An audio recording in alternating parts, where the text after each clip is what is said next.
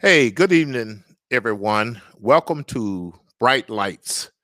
Uh, I'm your host, Lacey Johnson, and we're here each week, each Wednesday at 7 p.m. to bring you uh, special guests uh, who have uh, great achievements uh, in their lives, in their careers, uh, through hard work, commitment, etc. And we bring them before you to uh, get a chance to hear from them, and to be honest with you, to have them share their bright lights uh, with our audience. Uh, today, and we come to you from the Twin Cities. Uh, today was a great day in the Twin Cities as far as weather is concerned. Nice summer day. Uh, the only, I guess, negative part or drawback, and I shouldn't say negative, uh, was my little grandson wasn't feeling well, so I had to make an early morning run uh, to the store and the drugstore to get him some juice and vitamins and a little child uh, painkillers and things like that. So, uh, everybody out there, uh, say a prayer for my little grandson and that he gets well very soon. Uh, I've been out here uh, addressing issues well, all my life.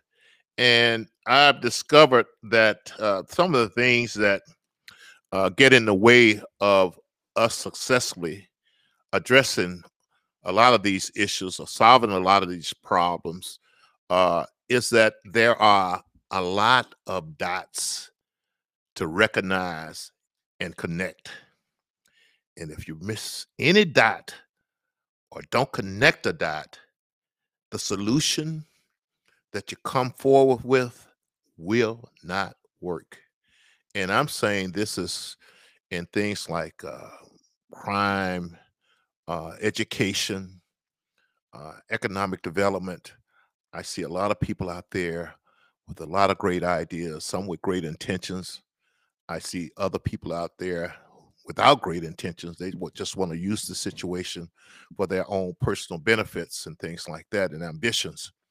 But the bottom line is that in order for us to really understand and solve a lot of these issues, we need to understand ourselves and our fellow citizen better.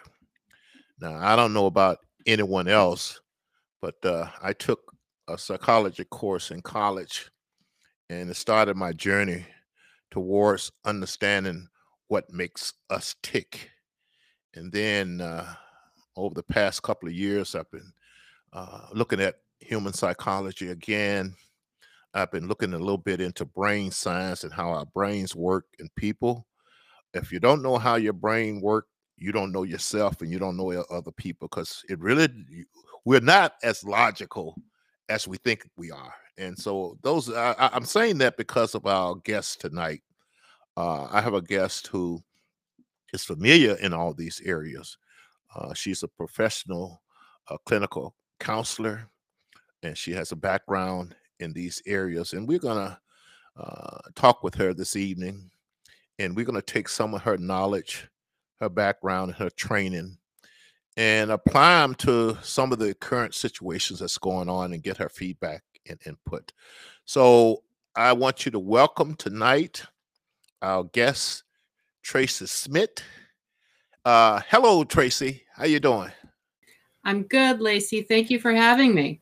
Yeah, and I only uh, gave a general uh, information, some general information on your background as far as the mm-hmm. field you're in, but mm-hmm. I'm going to let you talk specifically about what you do and your background a little bit more for our audience. And like I say, besides the professional clinical counseling, I know you've done, and it could be involved in that, you've done some drug counseling and chemical dependency counseling, things like that. So, mm-hmm. welcome, Tracy.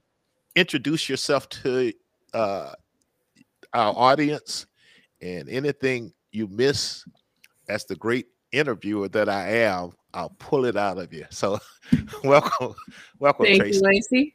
Okay. Um, well, I am a professional clinical counselor. That's true. And a lot of times there's questions about what's the difference between a professional clinical counselor, a social worker, a psychologist, a clinical psychologist, psycho there's there's just a lot of what we call I would call alphabet soup that ends mm-hmm. up kind of being out there. And professional clinical counselors and and counseling psychology, a lot of times what I would say is we're the ones that are a little bit more like the generalists. We we kind of if we we put it in terms of of auto mechanics, we're the we're the general auto mechanic that you might go to that kind of has that overview circumstance, right? Mm-hmm. And the clinical psychologists are those that actually go in and have this more the specifics. They're trained and working on, on those Audis and those Beamers, and they're very specifically trained in that. Mm-hmm. Mm-hmm. So uh, what I do is I basically came into the field myself. I've been going through, I've had a professional license in treating addiction since 93. So I've worked with some, a lot of complexity and have worked with um, chemical dependency and mental health for quite some time and went back and specifically chose to do the professional clinical um, route because I wanted to have a little bit more of a generalist circumstance as my base. Mm-hmm. But I also then went through and made some conscious choices as to some of the specializations that I chose. One area that I chose for specialization was dialectic behavior therapy.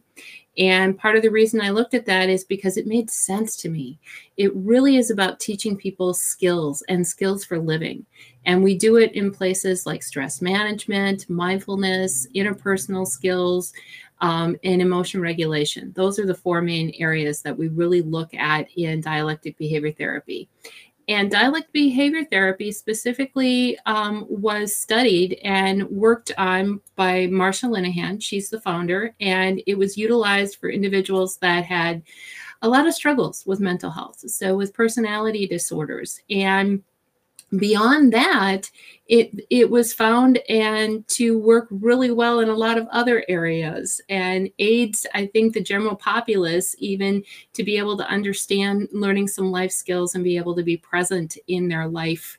Um, that's part of what I, I think about when i think about mindfulness is the idea of being actively present in your own um, life and how how you show up and making conscious choices about doing that finding ways to to look towards solutions versus that of some of the problems that we might be struggling with. And i think that was one of those things lacey where you and i actually connected really well on was talking about that idea of how do we how do we work hard to be part of that solution versus part of you know versus the problem?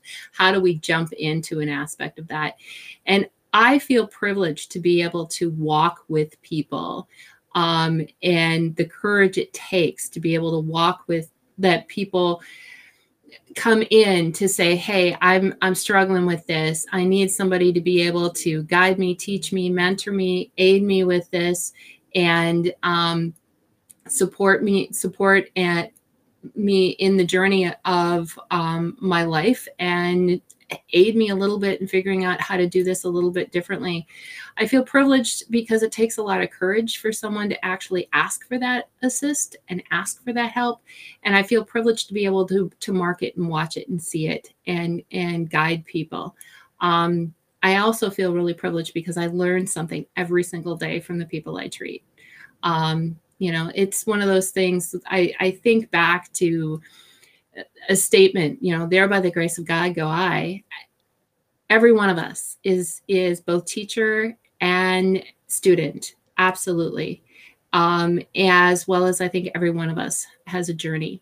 So um, I'm just really grateful to be able to um, and feel honored to be able to go through and walk with people on that. So currently, uh, I'm in private practice. Um, the practice is in Savage and um, it is Southbridge Counseling. We are a very small group. We do dialectic behavior therapy there. We are a certified team, and in Minnesota, you have to walk through a process to be to become a certified team. We are the only certified team in Scott County, um, and there um, is a need to go through and do that. And generally, how DBT looks is folks come and participate and learn the skills, and then in group for as well as then do individual work with with their therapist to learn how to um, practice living the skills. Beyond just doing DBT, we also treat general mental health. Um, we also have had a, uh, an honor to be able to have some interns and be able to give back to our profession and teach. Um, and we, every one of us that are there are, we're very small at the moment. Um, every one of us though is also trained in working at doing some trauma, um, trauma therapy. And I've, my background, I've treated addiction for a long time. I've also worked with military. I've done a lot of work in understanding PTSD. Um, your introduction, Lacey, you were commenting that people um, don't necessarily think through an aspect of, of their um, feelings. That is so true. um, oftentimes, when we don't address what might be going on for us, what ends up happening is we we feel it in our bodies.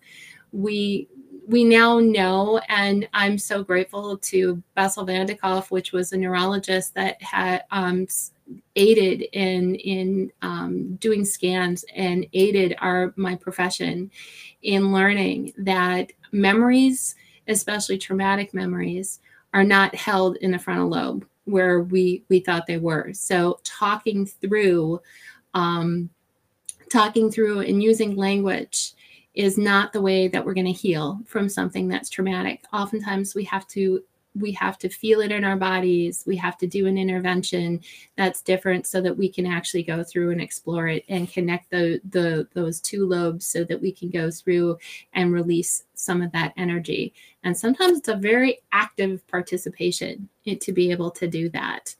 Um, when we just talk it through, what we oftentimes end up doing is we end up re traumatizing. So we want to not do that. Um, we want to actually figure out how to experience it in such a way that people can release it and continue to learn learn what they need to from the experience and then move forward. Um, okay. Well, thanks for that. You mentioned quite a few things that we're going to come back to uh, I'm I just know, so excited, Lacey. I love the excitement. Uh, but uh, I know one thing uh, that we discussed is the connection between mental health and chemical dependency. I know we've been looking at here. And I should remind everybody, because not everybody, we got a national audience here, that we are in Minneapolis. And when you hear her mention these suburbs and things like that, it's in the Twin Cities metropolitan mm-hmm. area. Mm-hmm uh, but we will come back to all of those things. Uh, some of those, uh, I do know that when I started working with people familiar with some of the gang violence and gun violence and things like that, that uh, the two issues of chemical dependency and mental health came up, and we want to come back to that before uh, later on. Now, before we delve into that, I'm not going to let you off without telling us a little bit more about yourself and delve into yes, your background a little bit more. Okay. I, I, know a little bit about where you're from and where you hung out at and things like that. And why don't you share with us that number one, a little bit about your background growing up here. And then secondly, what I'm gonna want. Well, let, let, let I'll let you answer that one first, and then I got to follow up to that. Okay. Um, well, one I grew up in the northern suburbs of North Minneapolis. And some of the areas that are nationally being covered with some of the gang violence, as well as some of what's going on with violence in general and um, people being shot by police and, and all of this. Yeah, that was my stomping ground. That was where I grew up. That was where I hung out. Um, so I'm very familiar with those places and I'm very familiar with the level of violence and the back and forth circumstance that have been going on um, for individuals of color for a long time. It's been going on, I think, my lifetime. Um, very much so. So um, that's that's my background. Um, and it impacted me as such. You know, I chose to go into um, addiction counseling, and I worked as an addiction counselor for a long time before I went to go back and get my my additional credentials in in mental health. Um, I joke that the addiction counselors are sort of like the blue collar folks, uh, kind of mm-hmm, like the blue collar mm-hmm. folks of the circumstance. Um, I spent a lot of time on addiction units, learning and understanding. And one thing I will say is most individuals that struggle with addiction, I, I think they also struggle with aspects of mental health. We're, we're looking at things like depression and anxiety.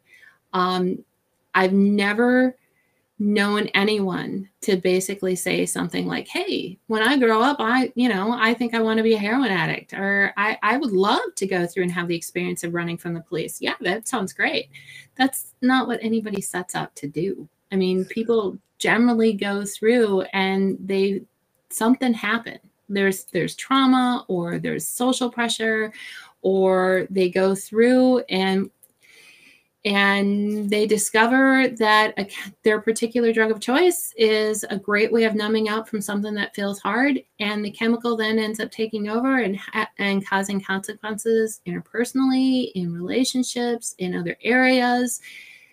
And now they need to address that and once they address that you they begin to recognize that some of the stuff they were trying to numb out from is the stuff that is still waiting there they, that they have to learn coping skills to be able to do.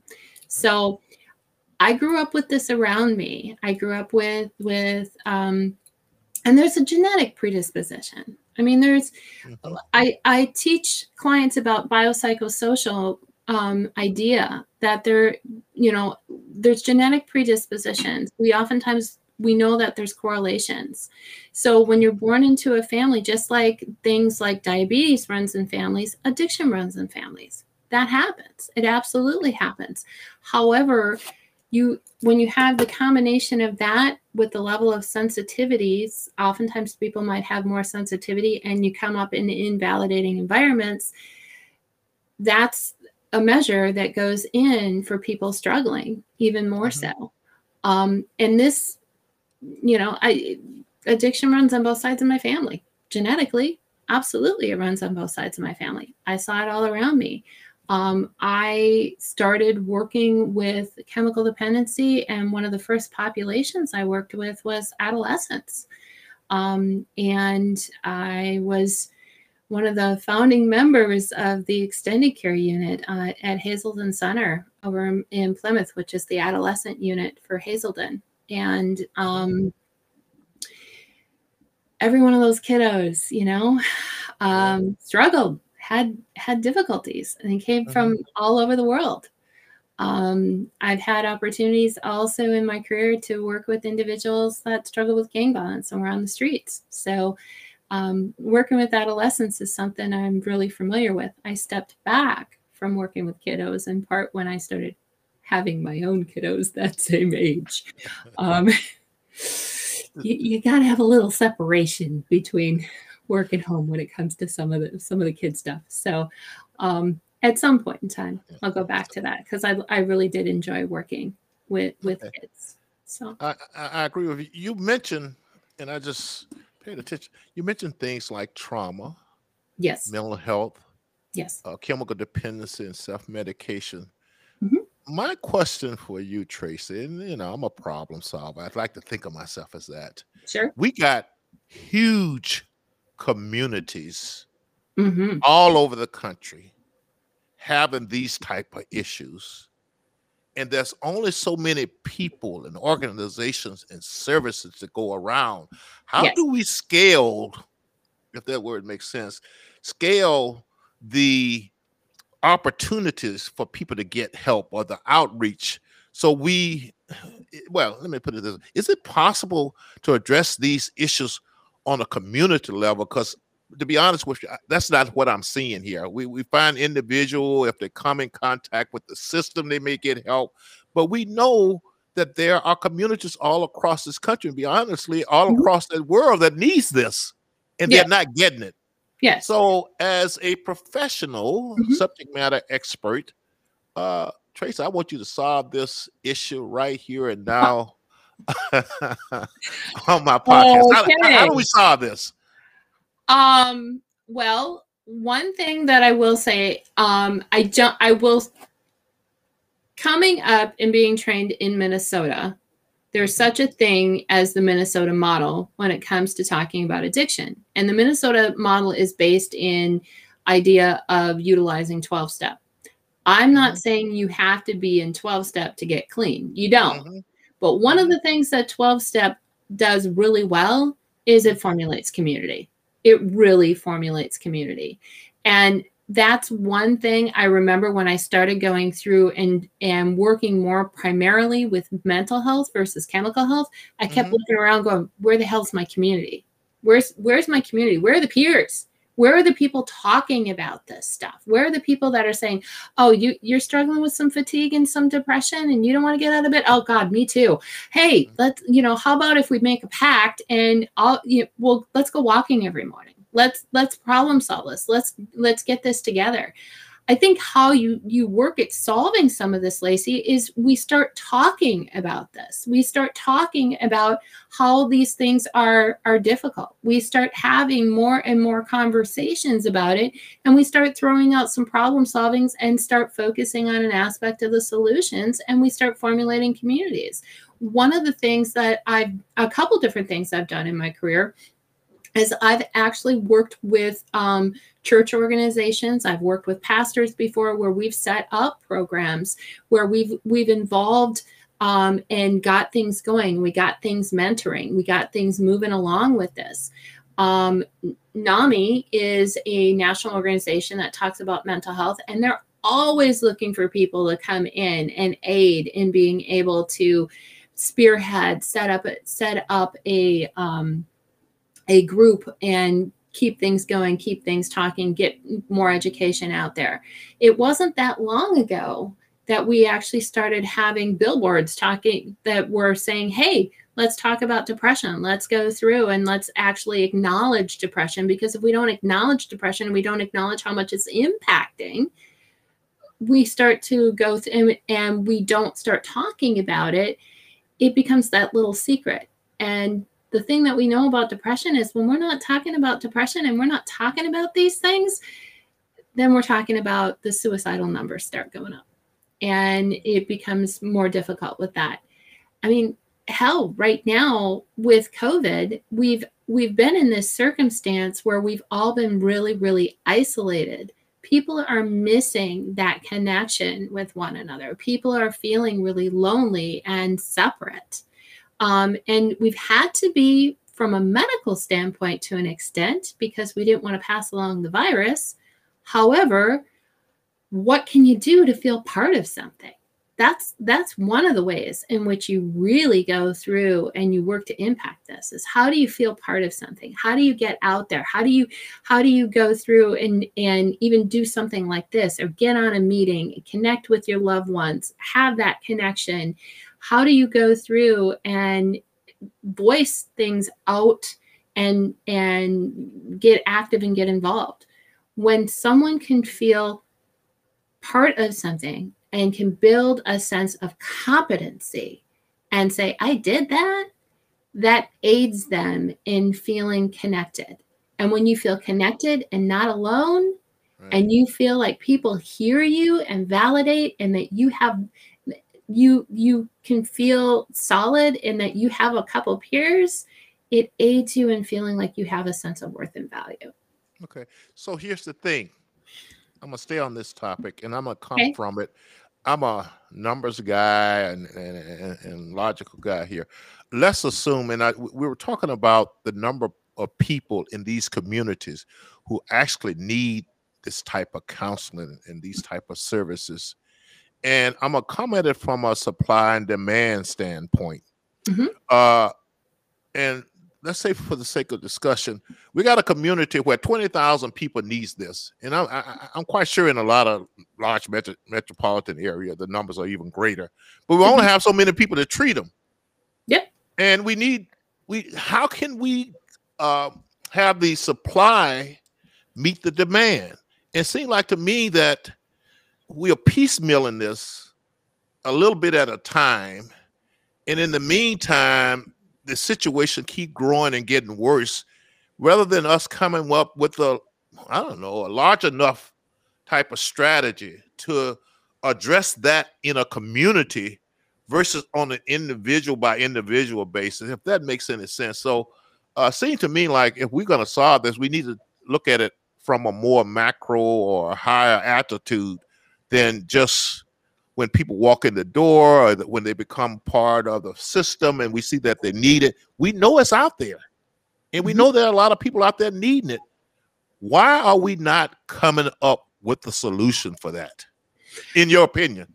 Well, I think one of the reasons why we're not coming up with a solution is because some of the stuff I'm talking about are still the, the dirty little secrets. People don't don't necessarily want to talk about emotion. People don't necessarily want to talk about mood. People don't want to talk about suicide. People don't want to talk about the fact that they might be um, coping by by drinking. And people people feel guilty or shameful for an aspect of that. I think if we can, if we can, uh, in general, start opening up those conversations and talking about these things, so they're not they're they're they're open, they're straightforward, and it's it's, and we can we can continue to be inviting and preaching and utilizing some of the community resources that we already have, right. and and keep it keep that going and keep the dialogue going and we invite more people in and we actually see people that are have been mentors in their community that are perfectly perfectly imperfect right they're well, human. You, you you you point to something that i mentioned earlier because on the one hand we're trying to solve violence and law enforcement issues in these communities yep and on the other hand in order to I think, successfully solve them, we're going to have to address some of the issues that we were talking about in these mm-hmm. communities. Mm-hmm. But we keep drawing up plans to solve these issues without taking this into effect.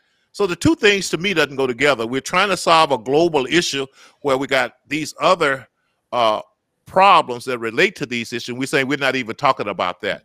And so mm-hmm. that's just, if that makes sense, that just proves my point. You cannot I don't think, well, I don't see how you're going to solve issues in education and all these other issues, business, economic development, jobs, without on a community level. If you're trying to help the community address these issues. So those are the type of things that I like to have dialogue about because we're just not talking about it and we think we can just roll some money out and add some more money to it and it'll solve the problem and it doesn't. And we're not talking to the right people. We're not taking everything into consideration. Your feedback on that. Well, you know, you're talking about education, Lacey. I know you have some background in education. Uh, uh, one of the basic things I I think about is is primal basic. How do you how do you teach a kid if the kid's hungry? And, the, exactly. and you know, it's like how do you teach the kid if the kid's hungry? How do you go through and and aid the kid in being able to take in the information if the kid is anxious and worried about what's going on with mom because he left mom that morning and mom couldn't get out of bed? And and is right. depressed and struggling and not and and social economically is they're not doing so well because mom can't keep a job down. Mom can't t- keep a job down because you're dealing you might be dealing with depression or bipolar or or numbing out with chemicals as a means of coping with that. So i completely agree with you on on an aspect of this. It's oftentimes trace tracing it back and then looking at i think really the more we talk about it the more we we can get mentoring we can get leaders we can get leaders talking about uh, looking at doing this and figuring out how to be supportive to one another the more we're going to the roots of the circumstance. Like there's a lot there's still you and i were talking about um, yesterday we were talking a little bit about some of the violence and that violence perpetuates violence. If we can stop and we can take it back to what are the core circumstance. Maslow's hierarchy of need way back when talked about going through it and it's really really hard to focus at learning something new when you're worried about food, water and and shelter. Right. Yeah, uh, part of the issue and really I'll be talking more about this I think is that everybody have their own little silo mm-hmm. uh, educators look at education and they don't want to get into solving some and addressing these other issues. And people who are addressing these other issues don't want to deal with the education aspect. Somehow we got to come together holistically with the holistic report uh, approach to these issues. I, and I just don't see that happening. And that's why I think some a lot of these issues uh, uh do not get resolved. I mean, we've been talking about the achievement gap as long as I can remember. Mm-hmm. In fact, I was telling someone the other day, even even something that's uh, like uh, law enforcement reform. Uh, I was pointing out to someone the other day the Rodney King incident happened in 1991, 30 years ago. Mm-hmm. And we're still talking about how to resolve the issue.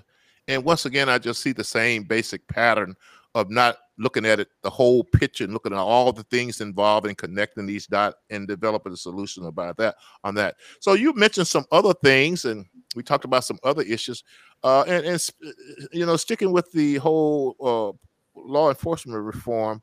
I do know, and I've talked to a lot of uh, people uh, involved in all areas of this particular issues uh, whether it's uh, uh, law enforcement officers themselves, uh, with the young people out there that's being victimized by it. And uh, one of the things that I thought about that's related to your field, like if you you know that's when you have an encounter when a citizen have an encounter with a law enforcement officer, that's anxiety on both part oh, sides. Oh, gosh, yeah, mm-hmm. yeah, yeah, and I'm assuming, and I, I, have to do some research on this. I'm assuming that law enforcement gets some training in how to deal with their anxiety. They do. Yeah. Yes. Now, is there anything useful we can say to the citizens out in our audience about how to deal with their anxiety when they are in some of those situations? What would you suggest uh, that our citizens do I mean, you're and I know me. I mean, I live in North Minneapolis too, and you mm-hmm. know, uh, and I can't help it. Uh, even if I know everything is right, no tail lights are, uh, mm-hmm. out, the, my license tabs are up to date. Mm-hmm. I'm not speeding, but the car gets behind me, and all of a mm-hmm. sudden I'm like, you know, what's gonna happen now? And because you've gone through experiences where people have found things and just made up things to stop you. So, in other words, I'm, all I'm saying is even I have those sometimes what would uh, you suggest to the average citizen when they have these encounter to how to deal with their anxieties? See the police officer as a person. Now, that's a good start. See the police officer as a person. I, I, I love that answer. Yeah. Um, because eh, you know, and and I haven't. I I have an interesting little story I could okay. I could share with you. Okay. Uh-huh. So I'm fortunate enough to own a, a cute little convertible, and it only mm-hmm. comes out. It only comes out during warm weather. Ooh, you sound ritzy there. Okay. Uh, uh-huh. Yeah, I, I know I do. But, you know, mind you, this is a 16 year old car. I just baby the heck out of her. Uh-huh. So, um, but she only comes out during warm weather. Now, the thing about this is I've had this car for five years. And I'm going to be honest, I'm kind of naughty. I speed. Ah, I okay. Uh-huh. I do. I'm kind of naughty. I do speed. Uh-huh. And I do get pulled over. Oh, okay. I'm glad you said that because I, I, I can hear someone out in the audience think you probably get away with it though. Go ahead. I do get pulled uh-huh. over. Uh-huh. I do. It does happen. And I mm-hmm. and I have been cited. But the thing that I also anticipate is uh-huh. if I'm getting pulled over, I was speeding. I deserve that ticket. I really do. I deserve that ticket. One of the last times I got pulled over, I didn't get a ticket. And one of the things that was so very interesting about that particular circumstance, I got pulled over. It was it was the very beginning of October. It was just before um, I was probably putting her away, and I think I I think I surprised the heck out of the law enforcement because they pulled me over and their response to me they they were doing their protocol and they were very clear and they were very direct and they had the authoritative circumstance going on with that.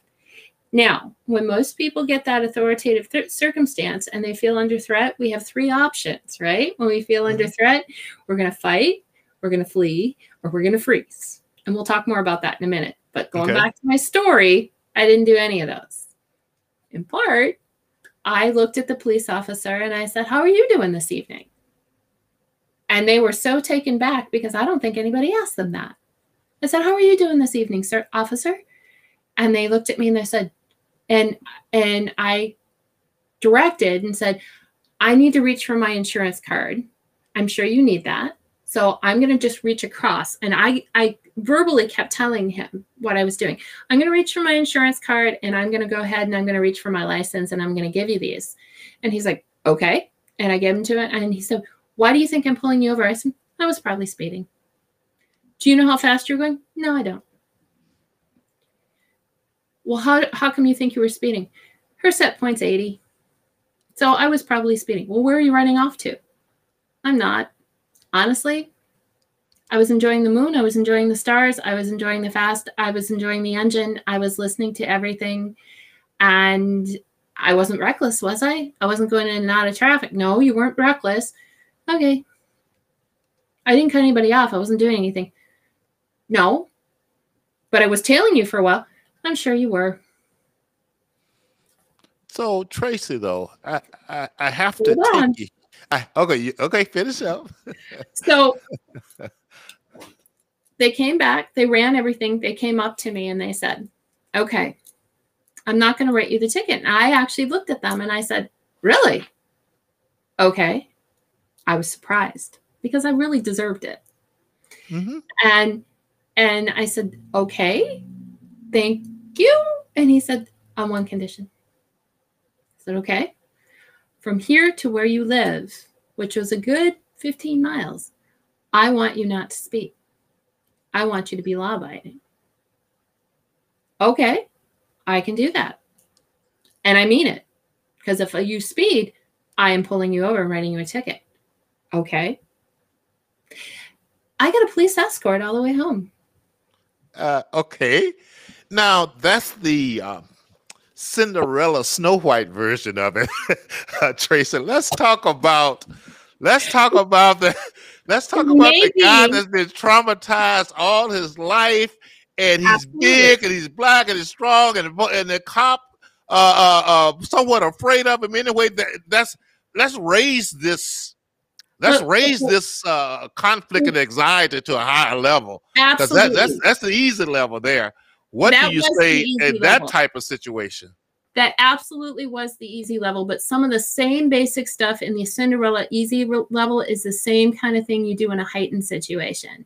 You see the person as being a person, you identify what you're reaching for, you communicate with what it is that you're doing, you uh-huh. communicate uh-huh. with what it is that you're doing, you go through, you show a level of respect, and if you deserve the ticket, you get the ticket. If you yep. deserve the circumstance, uh-huh. you anticipate some of it.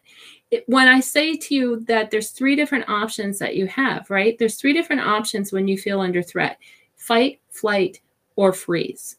Mm-hmm. That is just biochemically what is going to happen. And most people, oftentimes, when they go through and they see law enforcement, what they what they tend to want to do is they tend to want to fight.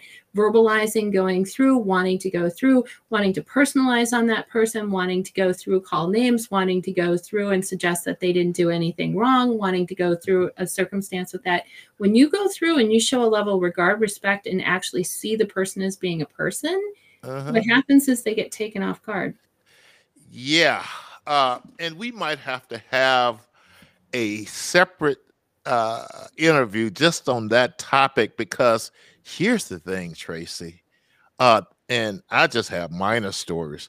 I mean, let's imagine that, and, uh, given the current circumstance, you're black male.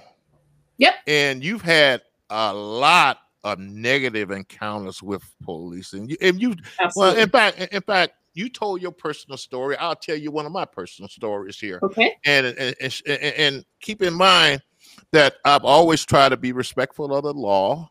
I've always tried, I never resisted arrest. And I always try to make sure when uh, they stop me, I make sure both of my hands are showing at the same time. And, and, and, and you know, not, but, and I hope our audience can bear with me on this one. Uh, it was Labor Day. Mm-hmm. Uh, my wife wanted some barbecue. I went over south to get some. Coming back way over south, keeping in mind I live up north, a policeman got behind me mm-hmm. about two blocks or so from the restaurant and just mm-hmm. follow me all the way from over south through downtown. Mm-hmm. And you know, I'm the type that normally when the uh, lights start blinking, don't walk. But back in those days, at least I speed up and make sure I make it through the lights. But on this particular day, even when the light turned yellow, I didn't go through it. Mm-hmm. Well, where I'm mm-hmm. getting at, he still found the reasons to stop me. Sure. And I've been stopped in so many unfair situations that, you know, mm-hmm. that sounds good. And it's evident that there's a history of oh, being yeah. treated a certain way. And we are human. In fact, I'll, on that particular day, even I lost it. mm-hmm. because I knew he was wrong. He knew he was wrong, and we all knew it was wrong. And so I even lost it. In fact, my wife had just bought me a cell phone. A good thing she did because I was able to call her. She calmed me down. But that's what you're talking about. People just had right. just had nothing but bad encounters. And then on the other hand, you look at the law enforcement uh, side of it, they're meeting a lot of dangerous people too. So they're both coming in, not in this kind of you know nice little type thing. It's it's tough out there and it's dangerous. Oh no, it is like it's and it's life and death, and that's what both of them thinking about. How do we deal with anxiety in that type of situation where life and death are on the two people's mind? Is there anything that we can do differently uh, uh, in, in along that line? Well, and yes, I gave you the Cinderella version, and that's not to say that I didn't spend a little time in North myself. It's not to say, mm-hmm. you know, although, I mean, yes, I'm a white waspy blonde, so I mm-hmm. can't, mm-hmm. I can't say to you, Lacey, I know what it's like to be a black male. I can't, and I would, I wouldn't go through and and suggest that I do. What I will, what I would say is that you you just outlined it. There's anxiety on both sides. There's absolutely anxiety. serious anxiety Absolutely, yeah. there's anxiety on both sides. The law enforcement has gone through, and some of what they've seen, some of the trauma that they've seen. I want, I want to keep in mind. Um, and I've treated military, I've treated law enforcement, and I've worked with EMTs. The amount of, of angst that they see, and the fact that they're first responders, and they're stepping into the middle of some pretty heavy duty stuff they're stepping into the middle of, of gun violence and they're they're choosing to run forward into it. I mean, they're mm-hmm. choosing to run forward into it. They're the ones that are, that we call mm-hmm. when in fact the shit is going down. Sorry. Mm-hmm. Um, there's not a good way to put that. They're the ones. Did you say stuff was going down? That when uh, stuff is going I, down, when heavy duty oh. stuff oh. is happening. Oh, okay, um, stuff is happening. Okay, good, good. good. stuff is happening um, they're the ones that that we call that we were asking for help when when there's medical crisis when when guns guns are out when when there's violence that's happening and it takes a toll it, yes. it takes a toll. It absolutely takes a toll and they store that information and those experiences in their bodies. And as a result of law enforcement storing that in their bodies also the next time they might be a little quicker they might have more intensity. Um, and their their capacity, their window of tolerance is a little bit fuller um, the longer they've been doing some of this. And unless they've had enough support themselves and have mm-hmm. learned how to shed some of that intensity, they're going to be more prone also to ha- be carrying a level of anxiety.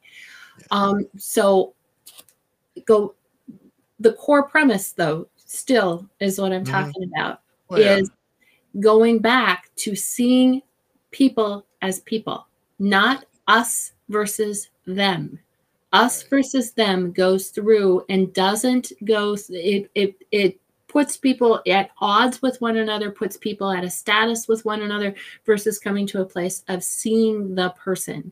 Yes. So if you can do anything to be able to see the person person person to person and indicate a level of person to person and that was one of the things i did that evening was indicate mm-hmm. a level of person to person yes. um, and be able to communicate and let that person see that i'm seeing them and communicate what i'm doing why i'm doing it what's going on but the thing about that is first and foremost you're going to have to go through you're going to have to get a hold of your breath okay mm-hmm. because what happens is mm-hmm your amygdala, your midbrain just went off mm-hmm. as your mm-hmm. fire alarm and your body just got cortisol and adrenaline and it just started flooding. And generally, for most people, you go they feel it in their hands they feel it in their jaw they want to yell they want to they want to fight they're up here they're wanting to react and first and foremost one of the things you can do with that is to drop it. And if you don't know where your breath is, hand here, hand on your diaphragm. If you're breathing from up in your chest, your fire alarm has just gone off. So if you're breathing from up here, right. and recognizing what that the difference in what that feels like. That is one of the things I will say to anyone everywhere. Notice where your breath is. We can't control different circumstances, but we can control where we're breathing, and our breath is our anchor. So the more you begin to notice your breath and dro- learning to drop your breath to do your diaphragm, the mm-hmm. more you are taking control of anchoring yourself in the moment, in the now, and the less likely you're going to be swamped and overwhelmed by that fire alarm that's happening. So that's another key that I always okay. say to people. Well, a couple things, and we're going to try to wrap it up here. You probably got separate. You got to go fix and stuff, and I know you got a family. Uh, you mentioned two areas of the brain so far mm-hmm. the frontal lobe and the middle area why don't you take a minute or two and just give a quick primer on the various areas of the brain and how they work and and how you know our initial signal come into our primitive form of the brain and and just give a little thing so people can kind of get an understanding how okay. our brains really work and once we get an understanding of that i think we'll uh, question ourselves a little bit more about what we're doing and, and how we're thinking in our opinions. Go just give a quick overview so, of that. The quickest, easiest way I would say to people is take your hand, put your thumb in the middle, and close it up. Okay, this is your brain. Right here is the the brain stem, and the brain stem is the same. Basically, this part goes through and keeps our respiration going, keeps our heart going. It's the same. It's our reptilian brain Reptilian, okay. Yep. Mm-hmm. It's the reptilian brain. It's the part that just keeps our body moving, kind of thing. The, the top over the top here is our frontal lobe, and that is where general memory is stored. That's also our cognitive center. That's where we think our stuff through, and we go through and we have an awareness. Uh, and we thought that, you know, and a lot of memory is kept here. That's not where trauma memory is. Trauma memory mm-hmm. is kept in the body what I was talking about is right here in the midbrain, the midbrain right. and the pons, and that what goes on there.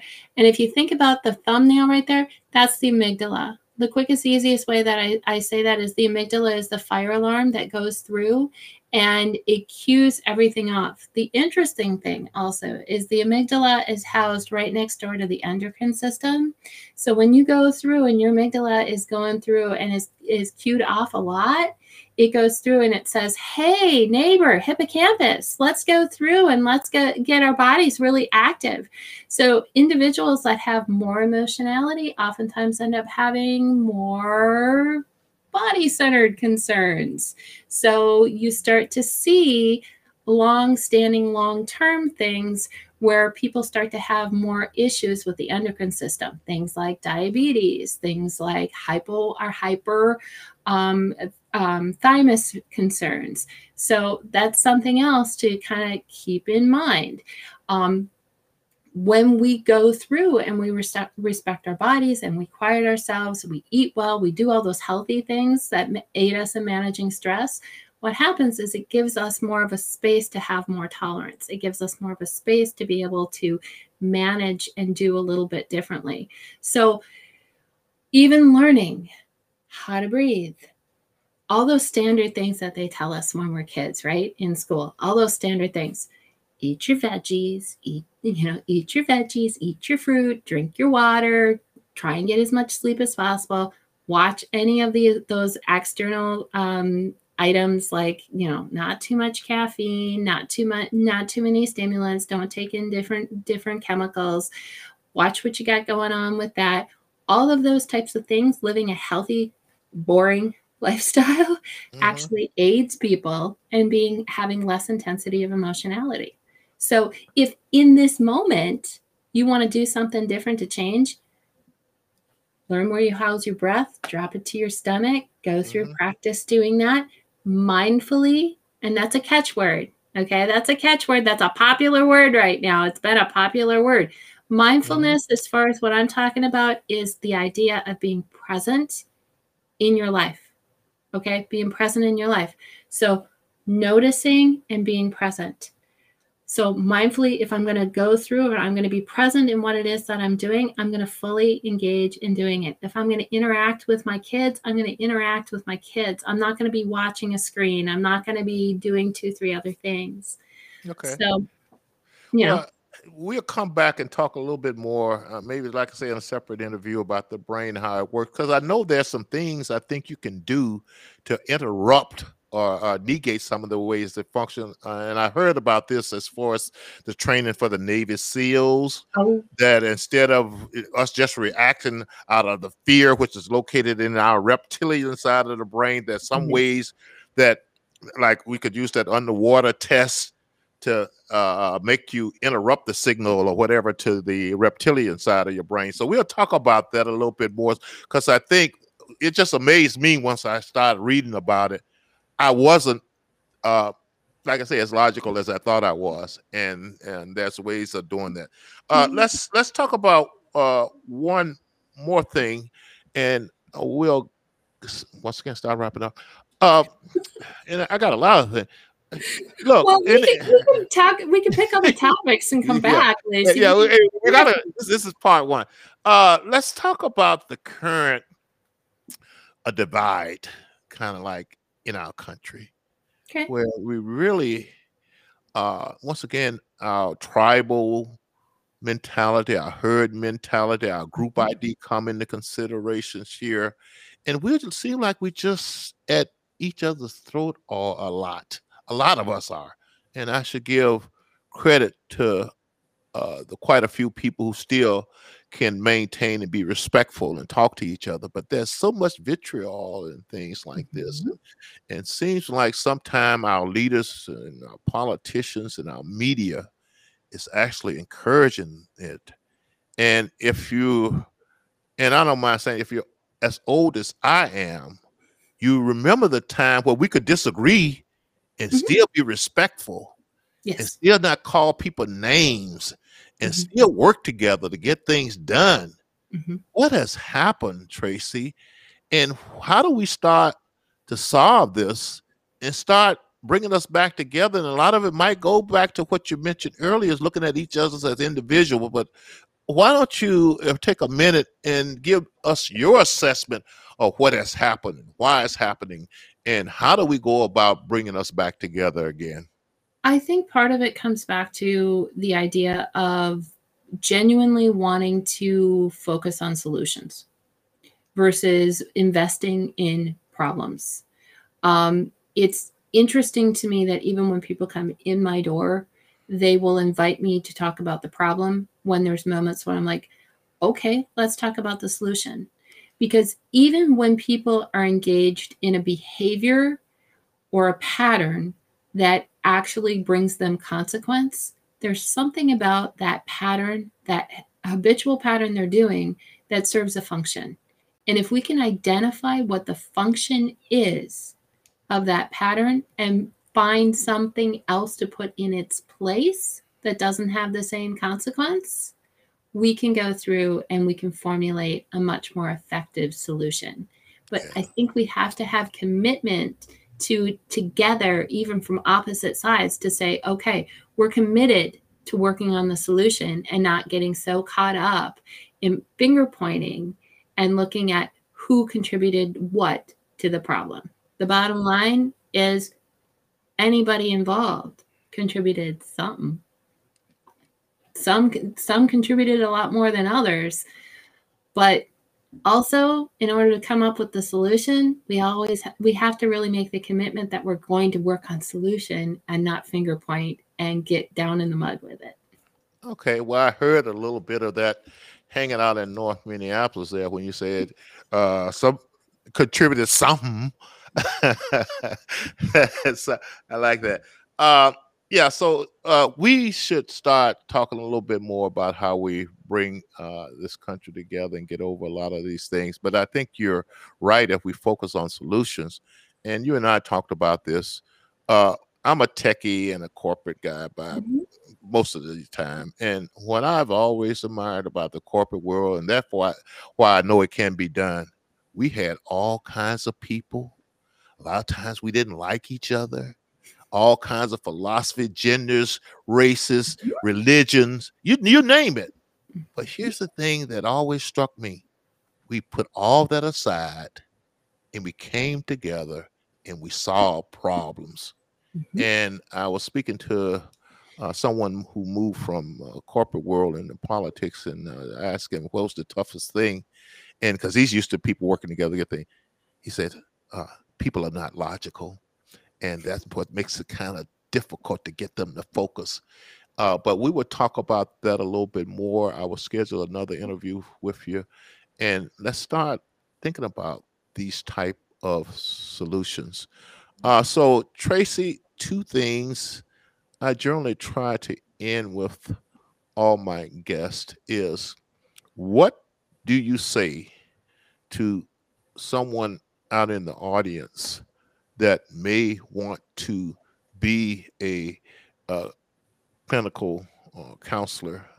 Uh, what do you say to, to, people how to go about doing it and what uh, enjoyment or thrill that you get out of doing what you're doing? So why don't you just talk about first of all uh, the enjoyment uh, that you get out of what you're doing, and secondly, how would anyone else out there who's interested go about doing what you're doing?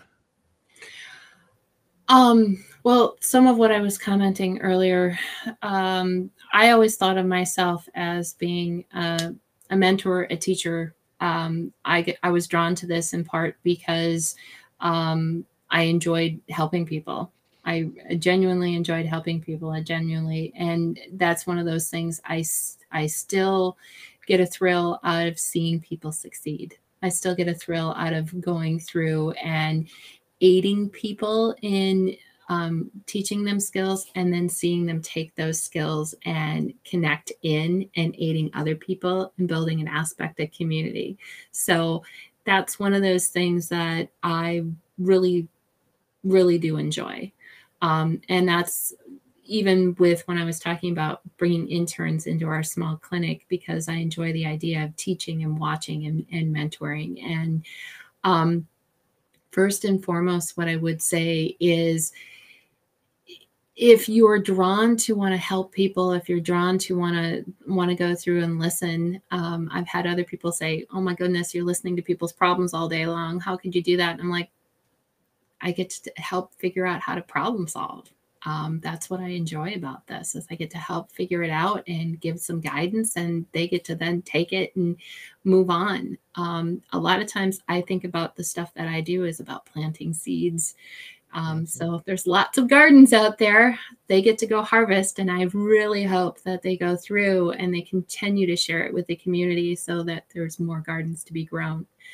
Um, but there i mean honestly for what i do you you need a master's degree. There's several different schools across across the twin cities metro. There's schools all all across the nation to be able to do more of this. But if you want a little bit of a flavor for how do you go through and and get back and don't have to do all that education start by looking around in your community. Look and see in your place of worship. Look and see in the schools that the kids attend ask is there some way that you can show up and you can volunteer? Is there some way that you can actually be part of something be part of community? Um, and the more you start working to do some of that thing you'll you'll figure out where your calling is. You really will figure out where um, where you actually get fed with this. I always said i didn't choose this career. The calling kind of chose me so. Okay well we really appreciate that if I had to, which I do, I guess. If I if I'm going to end this program on one thing and one theme, is focusing on solving the problem, focus on solutions. And if we do that, and that becomes our number one priority above personality, above politics, above whether you're loud or, or quiet, whether you're arrogant or humble. If we just focus on the problems and get, work together to get these problems solved, we can do it. Uh, the challenging part of it, as far as I'm concerned, unless we do this, it will not get solved. These issues will not get solved. We need to put aside all of our differences. And uh, I'll end by saying this. I think, uh, and this is, if you looked at my website and uh, the goal of uh, this podcast, it is to focus on families.